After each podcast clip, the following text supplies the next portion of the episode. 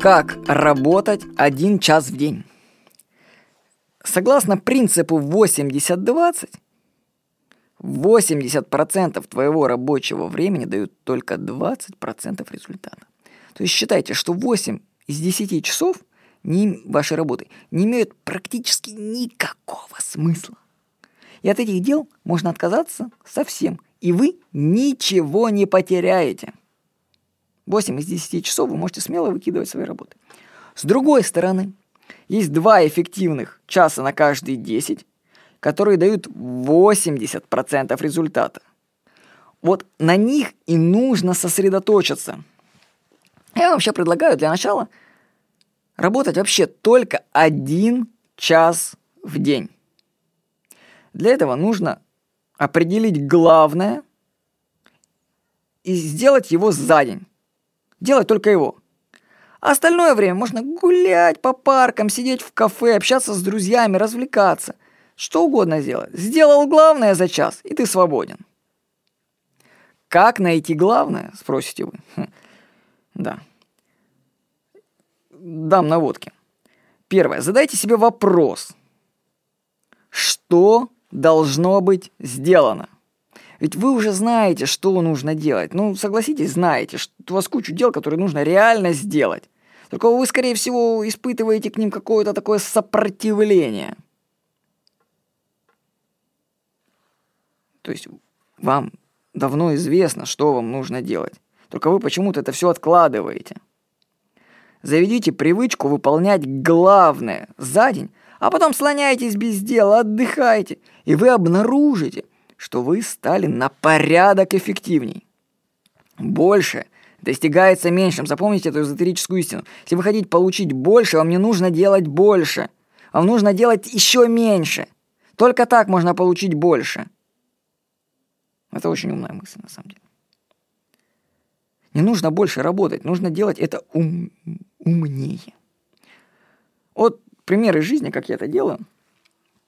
Я год откладывал рассылку по базе читателей библиотеки Куб нашей, которые заказывали книги электронной почты. Ну, у нас есть на сайте возможность отправить книгу себе электронной почтой. И они все попадают в базу, и там их в базе набежало уже 70 тысяч читателей. А я все не решался им написать и там предложить подписаться, ну, официально, на нашу рассылку с новинками, допустим. Вот. В итоге я сел, победил сопротивление, написал выпуск рассылки за 10 минут. Отправил его по всей базе на 70 тысяч человек – и все. Теперь я целый день свободен. Это было мое сверхдействие. Одно письмо сразу ушло на 70 тысяч человек. И оно дало всплеск подписок. Там несколько сотен человек подписалось на рассылку библиотеки в этот же день. Когда я это сделал, я мог отдыхать, гулять, читать книги. На следующий день я определяю главное. Так, сегодня будет главным собрать аудиозаписи, ну, вот, которые я сейчас озвучиваю, предыдущие выпуски. Я, их же нужно нам переименовать, скомпоновать в архивчик, записать, отсортировать. Я это все делаю, записываю на сайт, отправляю читателям рассылкой для ума письмо, что записи готовы. И все. Делов больше нет. Я свободен. Все это заняло у меня не больше часа. Но я сделал главное. Вот. На следующий день готовлю публикации книгу для ума 13. Между прочим, как раз сегодня, в день озвучивания вот этой заметки, я ее выложу. Вот. Я ее компоную, отправляю в редакторское бюро. Все, я сделал, теперь беру и еду на море с товарищем. Вот. Благо, с Краснодара недалеко нам на море ездить. Все сделал, делал и на море. Так что, если посмотреть на мою жизнь, то вообще я лентяй. Но я эффективный лентяй. А во всех моих примерах есть одно общее дело – я использую, перегруппировываю материал, который уже был мною накоплен за месяцы и годы работы. За счет этого и достигается сверхдействие.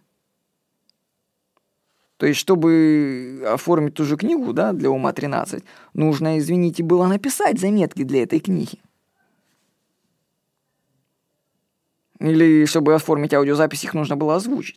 То есть я беру ресурс, который у меня уже был накоплен и размазан по времени в моем прошлом, объединяю его, перегруппировываю и выкладываю уже сверхдействие за это. Вот. У вас, я скажу, тоже есть в вашей жизни запасы времени, которые вы уже накопили. Их вам остается только обналичить. Вообще я о работе с временем рассказываю в курсе могущества времени. Вот, подробно. Ну, тут, в принципе, тоже. Вот. Так что у вас есть запасы времени, которые вы уже накопили. У вас есть запасы времени, знаний, связи, которые вам нужно только обналичить. Вот. Работайте эффективно один час в день, а все остальное время бездельничайте. Кстати, приходят умные мысли, когда ты бездельничаешь. Но если вы вдруг, знаете, вот вы считаете, что работать всего один час в день – это мало, то у меня тогда к вам вопрос. А сколько вы эффективно работаете каждый день, а? Сколько? Сколько? Человек, который эффективно работает 4 часа в день, на мой взгляд, через год должен быть миллионером.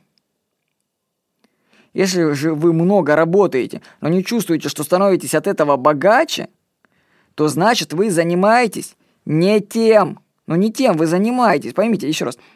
Человек 4 часа каждый день, если эффективно работает, он станет миллионером через год. Гарантированно. Если он делает главное 4 часа, это вообще сверхработоспособность станет. Если же этого не происходит, ты, значит, просто делаешь не то. Очень легко, легкая проверка. Если я много работаю, но ничего это не даю, значит, я просто делаю не то. И нужно делать то, только меньше. Еще раз повторю, эффективно работать несколько часов в день, на мой взгляд, могут только богатые люди. А много работают только очень богатые люди. Потому что они эффективны. Поэтому у них зарплаты большие. Но они эффективно работают. Ну, тоже, правда, они тоже могут поменьше работать на самом-то деле. Ну все же. Так что работайте меньше, думайте больше. Одного эффективного дела в день в пределах одного часа вполне будет достаточно. Ну и в заключение напомню вам слова Ричарда Коха. Из, из книги его «Менеджер 80-20». Вот что он пишет. Выбирайте единственный приоритет на день и занимайтесь им в первую очередь. Важность этого невозможно переоценить. Если следовать этому основному правилу, эффективность растет в геометрической прогрессии. Приехав на работу в понедельник утром, не начинайте день с чтения электронной почты, трёпа с коллегами, совещаний, телефонных звонков или разбора дел, оставшихся с пятницы. Начните со спокойного обдумывания вопроса. Какая единственная вещь из тех, которые я могу сделать за сегодня, будет стоить всей моей рабочей недели? Если вы обнаружите, что таких задач две, выберите ту, что решается проще и быстрее. И не занимайтесь ничем, пока не решите эту задачу. Может, это займет 5 минут, час или полдня. В каких-то исключительных случаях может понадобиться целый день. А если окажется, что времени нужно больше, значит задача выбрана неверно. В следующий раз выбирайте нечто важное, что можно сделать быстро. Покончив с этим делом, расслабьтесь. Поболтайте с коллегами. Сходите с кем-нибудь пообедать, посетите клиента или знакомого, с которым вам стоит посоветоваться. И вовремя отправляйтесь домой. Во вторник повторите тот же процесс, но уже с меньшим рвением. В конце концов, накануне вы уже сделали достаточно на неделю вперед. Занимайтесь делами вне офиса целый день, в среду или в четверг. На следующий день займитесь неизбежными административными делами, постарайтесь разорваться с ними побыстрее и порадуйте себя ранним уходом с работы. В пятницу обдумайте главную задачу на следующую неделю, а затем поразмышляйте о долгосрочных целях и стратегических приоритетах вашего подразделения фирмы в целом. Если у вас остается время, помогите коллеге. Если вы вдруг поймаете себя за составлением списка дел, порвите его и возвращайтесь к приоритету номер один – вот так пишет Ричард Кок, замечательная его книга. Я скажу, что вот, вот супер гениальный человек. Я его воспользовался его методикой, и я просто кайфую от этого. Потому что у меня целый день свободный. Деньги приходят на счета сами. Я делаю, что хочу. Я могу в любой момент взять и поехать куда угодно. И при этом я вижу множество лекторов, которые выступают про управление временем, рассказывают, как нужно скомпоновать и ужать свои дела, чтобы выцепить целых три часа, три дня там в две недели, чтобы отдохнуть. Блин, люди! Работайте эффективно один час в день, и вы сможете отдыхать все оставшееся время. Я вообще поражаюсь этим всем системам управления времени. Люди не тем занимаются. Потому что времени очень много, а если его эффективно использовать, просто люди занимаются не тем. Вот. Я вам, кстати, в завершении приведу еще заметку. Мне прислала девушка, читательница рассылки для ума. она решила, значит, применить мысль из этой рассылки. И вот что она пишет. Новая заметка про принцип 80-20 пришлась очень вовремя. Последнее время дел навалилось не в проворот. И тут твоя рассылка. А почему бы и нет, решаю я. Чем больше я делаю, тем больше дел становится. Может и правда попробовать делать меньше, но лучше. И реально у меня получилось. Понедельник сделала большое дело. Во вторник тоже важное, но поменьше. Сегодня сдала отчет. Вот. Первая трудность – это не отвлекаться, если привык. У нас как-то все постоянно заходят поболтать из комнаты в комнату. А тут я сижу и сосредоточенно делаю единственное дело. Чувствую, как им становится не по себе. Но иногда все-таки отвлекалась с непривычки. Вторая сложность – не делать больше ничего. Это очень трудно, если ты привык работать много. Просыпается совесть. А что ты тратишь свое время? Можно было еще столько работы сделать. Вместо этого я погуляла, пообщалась с разными знакомыми, поговорила с шефом о перспективах текущего проекта. Это настолько сильно отличалось от обычного дня, что к вечеру разболелась голова, и я проспала 12 часов. Сегодня показывала шефу результаты. И самое крутое, что он остался очень доволен. Похвалил за хорошую работу. Видите, даже если человек начинает голова болеть, насколько сильно перестройка идет. Я вам повторю, что многие люди на самом деле, вот я вам скажу, они обладают нечеловеческой силой воли и трудоспособностью. Просто вот люди, которые умудряются приходить к 8 часам на работу и работать в офисе до 6 часов вечера и пашут при этом, ну, не, это я скажу, нечеловеческое. У меня нет таких возможностей. Ну, нету, я не могу так. Это просто какие-то сверхлюди в моем понимании. Что должна надо встать рано утром, дойти до работы, там пахать столько, прийти домой, не выспаться, а потом на следующий день прийти. Супер люди, супер силы, только они их тратят не туда. Вот в чем вся проблема. Понимаете, если бы эту энергию направить в нужное русло, то эти люди бы были все миллионерами, все.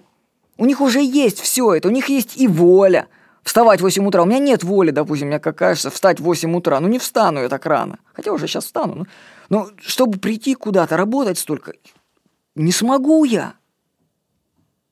А эти люди могут, пашут, но почему-то у них ничего нет, потому что они делают не то. Не то они просто делают. Если бы они делали то, то они бы были, блин, намного богаче, у них было бы намного больше свободного времени. Я вам повторю, кстати, что в обществе произойдет, я вам скажу, революция, когда рабочую неделю сократят, ну, я допустим, если пятницу сделают выходным днем, я скажу, что это будет прорыв в эффективности. Прорыв.